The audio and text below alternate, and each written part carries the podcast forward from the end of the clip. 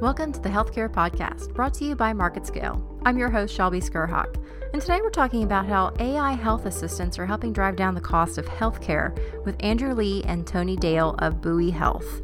The Buoy AI health assistant uses machine learning to converse with patients like a real doctor and help patients understand their symptoms better.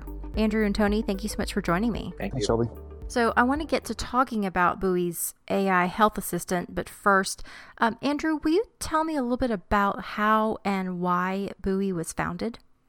Sure, I'd be happy to, Shelby. So, um, the origin story was uh, I was doing my last rotation in the in medical school um, up here at Harvard uh, before going off to do a career in, in neurosurgery, and my last rotation happened to be in the emergency room, and I was doing these twenty four on, twenty four off calls and I was seeing patients middle of the night who were coming in having read something, having Googled their symptoms, read something from WebMD or Yahoo Answers, getting scared, and then doing the wrong thing. And that wrong thing was either they're coming in when they shouldn't have, or worse, they got scared and decided to wait. And in waiting, things got worse.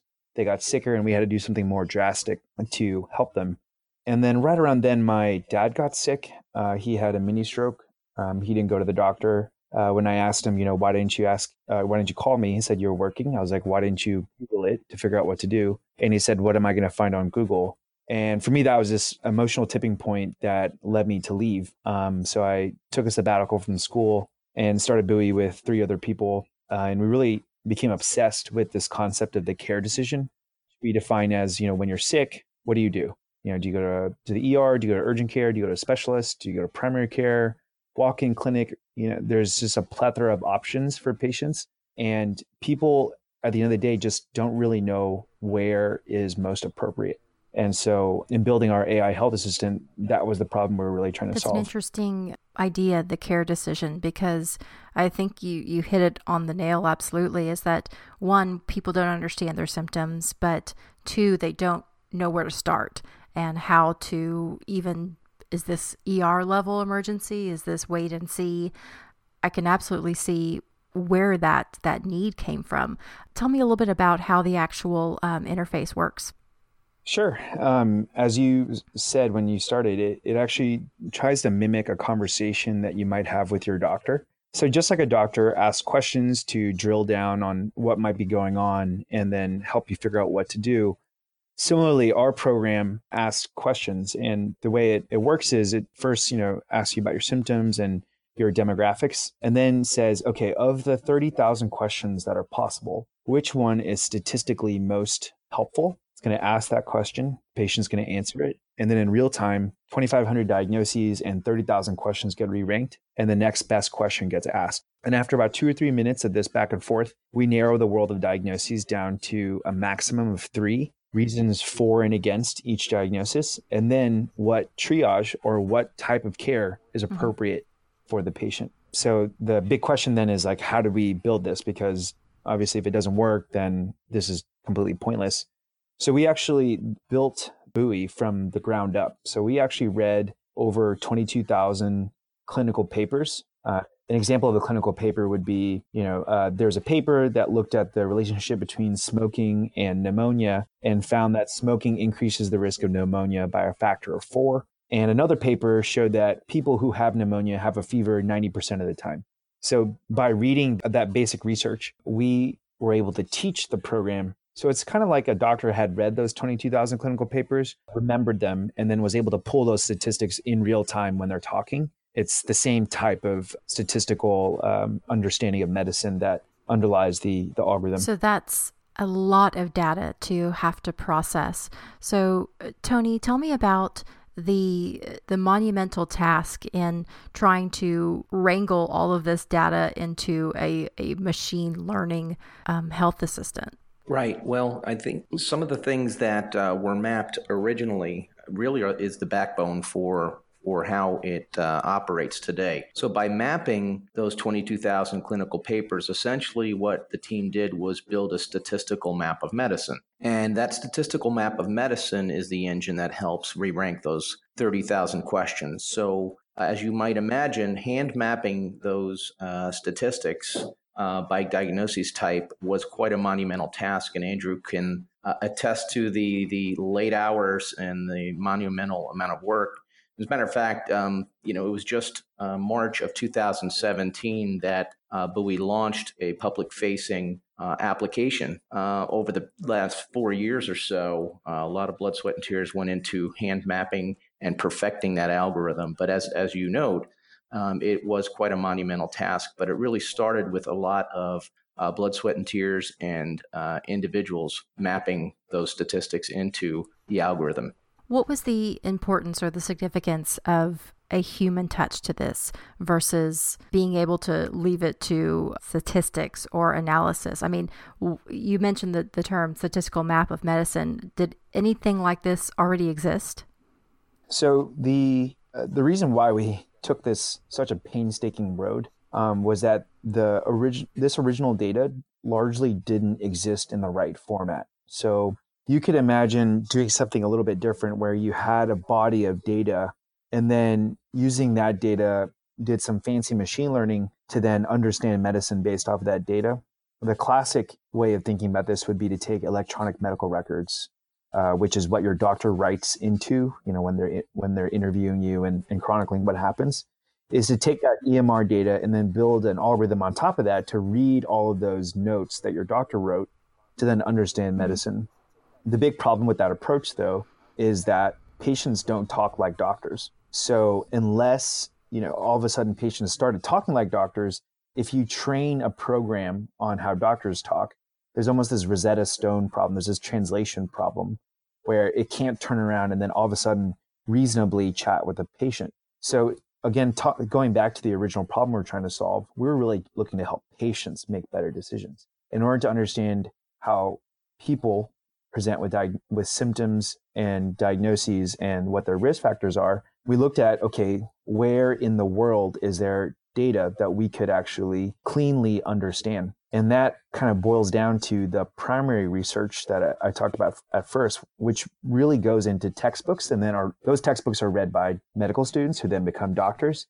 And so the, the way that your doctor understands that, hey, you know, this person has a fever, it's more likely that they have a bacterial infection than a viral infection. That knowledge actually all boils back down to some primary research that was done by someone else. So we said, you know what? why don't we unlock that data by having doctors like myself literally read the paper and then turn it into something an electronic understanding of that paper and then pull paper after paper together such that there is a massive electronic understanding of medicine that again is kind of like a doctor having read those papers and memorized all of it. So right. in thinking about these different approaches um, we we basically said how do you not take a shortcut? And that was the, the route we took, you know, Tony alluded to us releasing a public facing product back in March of last year. Well, we founded the company in 2013. So it really took us four years uh, of hard work to pull all this together, to test it in a clinical setting. Uh, we actually ran a clinical trial in an urgent care where we saw hundreds of patients in the waiting room, had them use Buoy and then see their doctor. And then we compared what the doctor said with what we had said.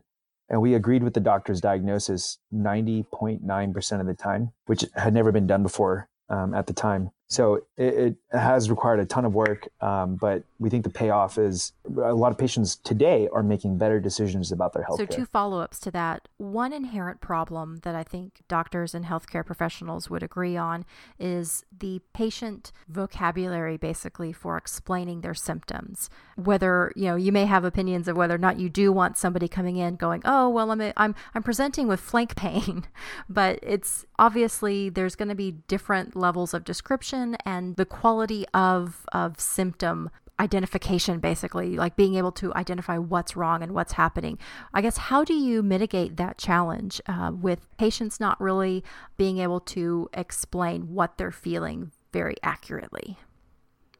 That is such a great question uh, shelby. So you're you're actually really digging into our own strategy um, in that the variability of how patients describe their symptoms is something that A, you're absolutely right, doctors all talk about and know about, but B, is a major barrier to a program like ours actually working when you when you think about the differences between the way people might take a question or might you know, describe their symptoms. And to answer your question, the only way that you can solve this is with a significant amount of patient data on how they describe their symptoms and answer questions. There is no shortcut to getting to this. And it's really similar to how there's no shortcut to doctors actually having a lot of experience seeing patients and seeing the variability of how patients will de- describe their flank pain and to be able to understand, oh, you know, this is this, you know, odd way of talking about this is a uh, reflection of flank pain. Similarly, the reason why we released a public facing version of Buoy back in March, it's a free version of Buoy that, that anyone can, can use. If we had gone the pure B2B route and we had sold Buoy to every single hospital, every single insurance company, every single employer in the United States, we would not get enough usage and not get enough data to solve for the variance of how patients talk about their symptoms. So we released this free product so that we could learn that, so that we could actually build something in the long term that could adjust for people's variability in how they talk about themselves. So kind of our user growth since by the end of last year, we hit about 3 million unique visitors um, on buoyhealth.com. This year, we're on pace for about thirty wow. million. And so, with each user, we're now capturing different ways in which people are talking about their symptoms. And that machine learning that um, we uh, you described at the beginning of the show is really uh, to evolve Buoy to fit the variations in how patients are talking, how patients are deciphering their questions, and how they're perceiving their own symptoms and risk factors. So it's it's a major part of our strategy, and it's the only way that um, you can build something that actually. And uh, Shelby, why I'm so excited about our prospects is that when you think about the application of AI in healthcare right now, there are a lot of uh, efforts and a lot of companies and solutions that are focused more on the provider side or the physician side of the AI model, and, and all of those efforts are incredibly important. But they do have the benefit of working with the same nomenclature and the same set of data uh, which is consistent. And so that the problem that they're solving for might even be considered a little easier than what we're trying to tackle, which is the huge variance that Andrew just described in how patients describe their symptoms, but also their uh, level of education and understanding about their symptoms and about what they're reading. And, and I say this because coming from you know more than 10 years at WebMD, we did some wonderful things to be able to democratize information and get health information in the hands of, of consumers to make good decisions. But w- one thing we could never solve for was the huge variance in levels of education and understanding of symptoms, but also personality types. Those who um, can look at the same data as another person and make a completely different care decision. So that's uh, you know part of the implication of, of what we're doing here is trying to normalize those things to create better outcomes. I can definitely see the immense challenge, uh, but WebMD being one of the, the larger players, I mean, uh, you search online symptom checkers and WebMD is the, the first result there. But not, not to disparage your, your former employer, but one thing that I guess I'm seeing the difference between Buoy Health and WebMD is the level of detail that it goes into. Actually, right before the show, I got on and I tried the interface, and it is very detailed and uh, it goes a lot more uh, in depth than I would have expected and that I've seen from any other online symptom checker. So I read that you recently partnered with CVS Health and their Minute, uh, Minute Clinic subsidiary. So, Tony, how is that going to, I guess, bring this more to the masses? And, and I guess, how is this all going to work? Right. Uh, great question, Shelby. So, we're very excited uh, for the partnership that uh, we've initiated with CVS. Um, and for CVS, their minute clinics are an important part of their strategy. And so when you think about the primary care landscape, uh, minute clinic type encounters are part of the solution uh, to the challenge that we have in this country, which is a lack of uh, enough primary care physicians uh, to service the need. And so, what we're doing in our initial use case is being able to utilize the Buoy tool to be able to engage uh, consumers that come to buoyhealth.com, and Andrew mentioned that's about 3 million and growing about a 30% monthly compounded growth rate. We're able to educate a consumer who may have a specific uh, type of uh, likely diagnosis and be able to triage them uh, to a minute clinic where they may not have thought about a minute clinic previously. They may have sought uh, more expensive care, be it an ER or maybe a specialist, but realizing that there's a minute clinic in their neighborhood and connecting them with something that's convenient and appropriate uh, and lower cost to what they may have chosen. So my um, the other follow up question to uh, to what you had said before, Andrew. Uh, so all of the time and um, information that went into the I guess these maps, uh, statistical maps of of medicine. With all of that data read and entered and processed, uh, I'm just curious though. I mean, does that information get outdated? Like, do these medical diagnoses do they evolve or change, or is that information pretty well standard? That's a really good question. I, I would say that the majority of um, information around the the link between risk factors and diagnoses and symptoms is relatively stable. There's a lot of new papers that come out, usually around treatment changes or testing changes, which are kind of more on the forefront of uh, of where we're headed. Not to say that there aren't new diagnoses that appear, not to say that there aren't new risk factors that have been identified. Um, so examples of that, you know, when we started reading Zika was not around, but because you have the framework for how you cover new diagnoses, how you model them, uh, it's relatively simple for us to say, oh, you know, Zika is becoming a thing that um, is being seen more often. Let's go ahead and model that out. Um, it doesn't take a significant amount of time. And we do have an internal medical team that is constantly looking at improving our model by uh, ingesting more uh, literature. Now, that being said, the real key though is in that machine learning, it is not only adjusting for the variability that we've been talking about, it also is actually that data in reality is more valuable and more insightful than the original data that we had fed it in that it is now adjusting for all of these different factors uh, over time automatically, and thus is actually a better view into how patients are describing their symptoms, what risk factors they have, and what diagnoses they end up getting diagnosed with.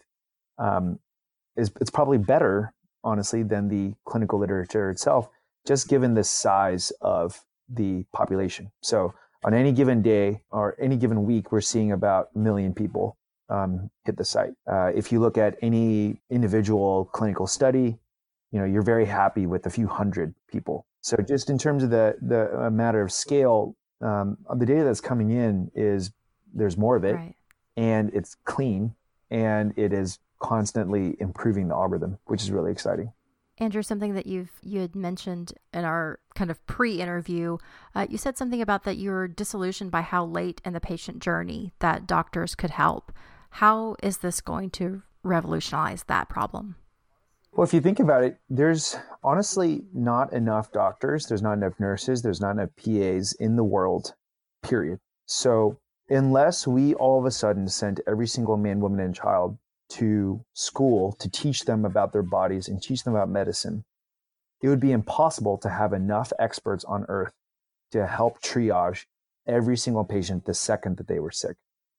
And so I was seeing that in the emergency room where, you know, I'm seeing these patients, they are either there inappropriately, wasted their time, wasted money. Someone was paying for this. Or worse, they were, you know, actively endangering their own lives. My dad was actively endangering his own life. Because at the end of the day, they're just they're just not enough emergency rooms, there not enough doctors to see every single patient the second they get sick. And so the solution here is not to you know, continue to build more emergency rooms. The solution is not to, you know, get as many doctors on the telephone. The solution is to empower the patient. The solution is to build something that is infinitely scalable, that can bring the information into a digestible format that patients can understand and use themselves in order to make better decisions. So when I say I was disillusioned by how late in the journey the, the doctor was coming on board, I was really seeing the patient at least 72 hours after they originally had symptoms. What happened in that first three days? That was completely up to the whims of their decision. It was the whims of what they read online. It was to the whims of what their mom said they should do. I mean, we should move beyond what people are reading on forums and what their mom says. Inter- I mean, I, I love my mom. she didn't go to medical school, you know, so like right. besides her experience raising two, you know, two other kid, my other siblings, that's that's not a lot of data to go off of. We need something better, and that's uh, why I'm so passionate. I think that's why we are so enthusiastic about our mission and and what our impact could be for the world. Andrew, Tony, thank you so much for joining me. Thank you, Thanks, Shelby. Shelby. And thanks to you, listeners, for listening to today's podcast. If you'd like to find out more or listen to previous episodes, you can head to marketscale.com slash industries. Subscribe to Articles Podcast and Creative Video. Until next time, I'm your host, Shelby Skrhak.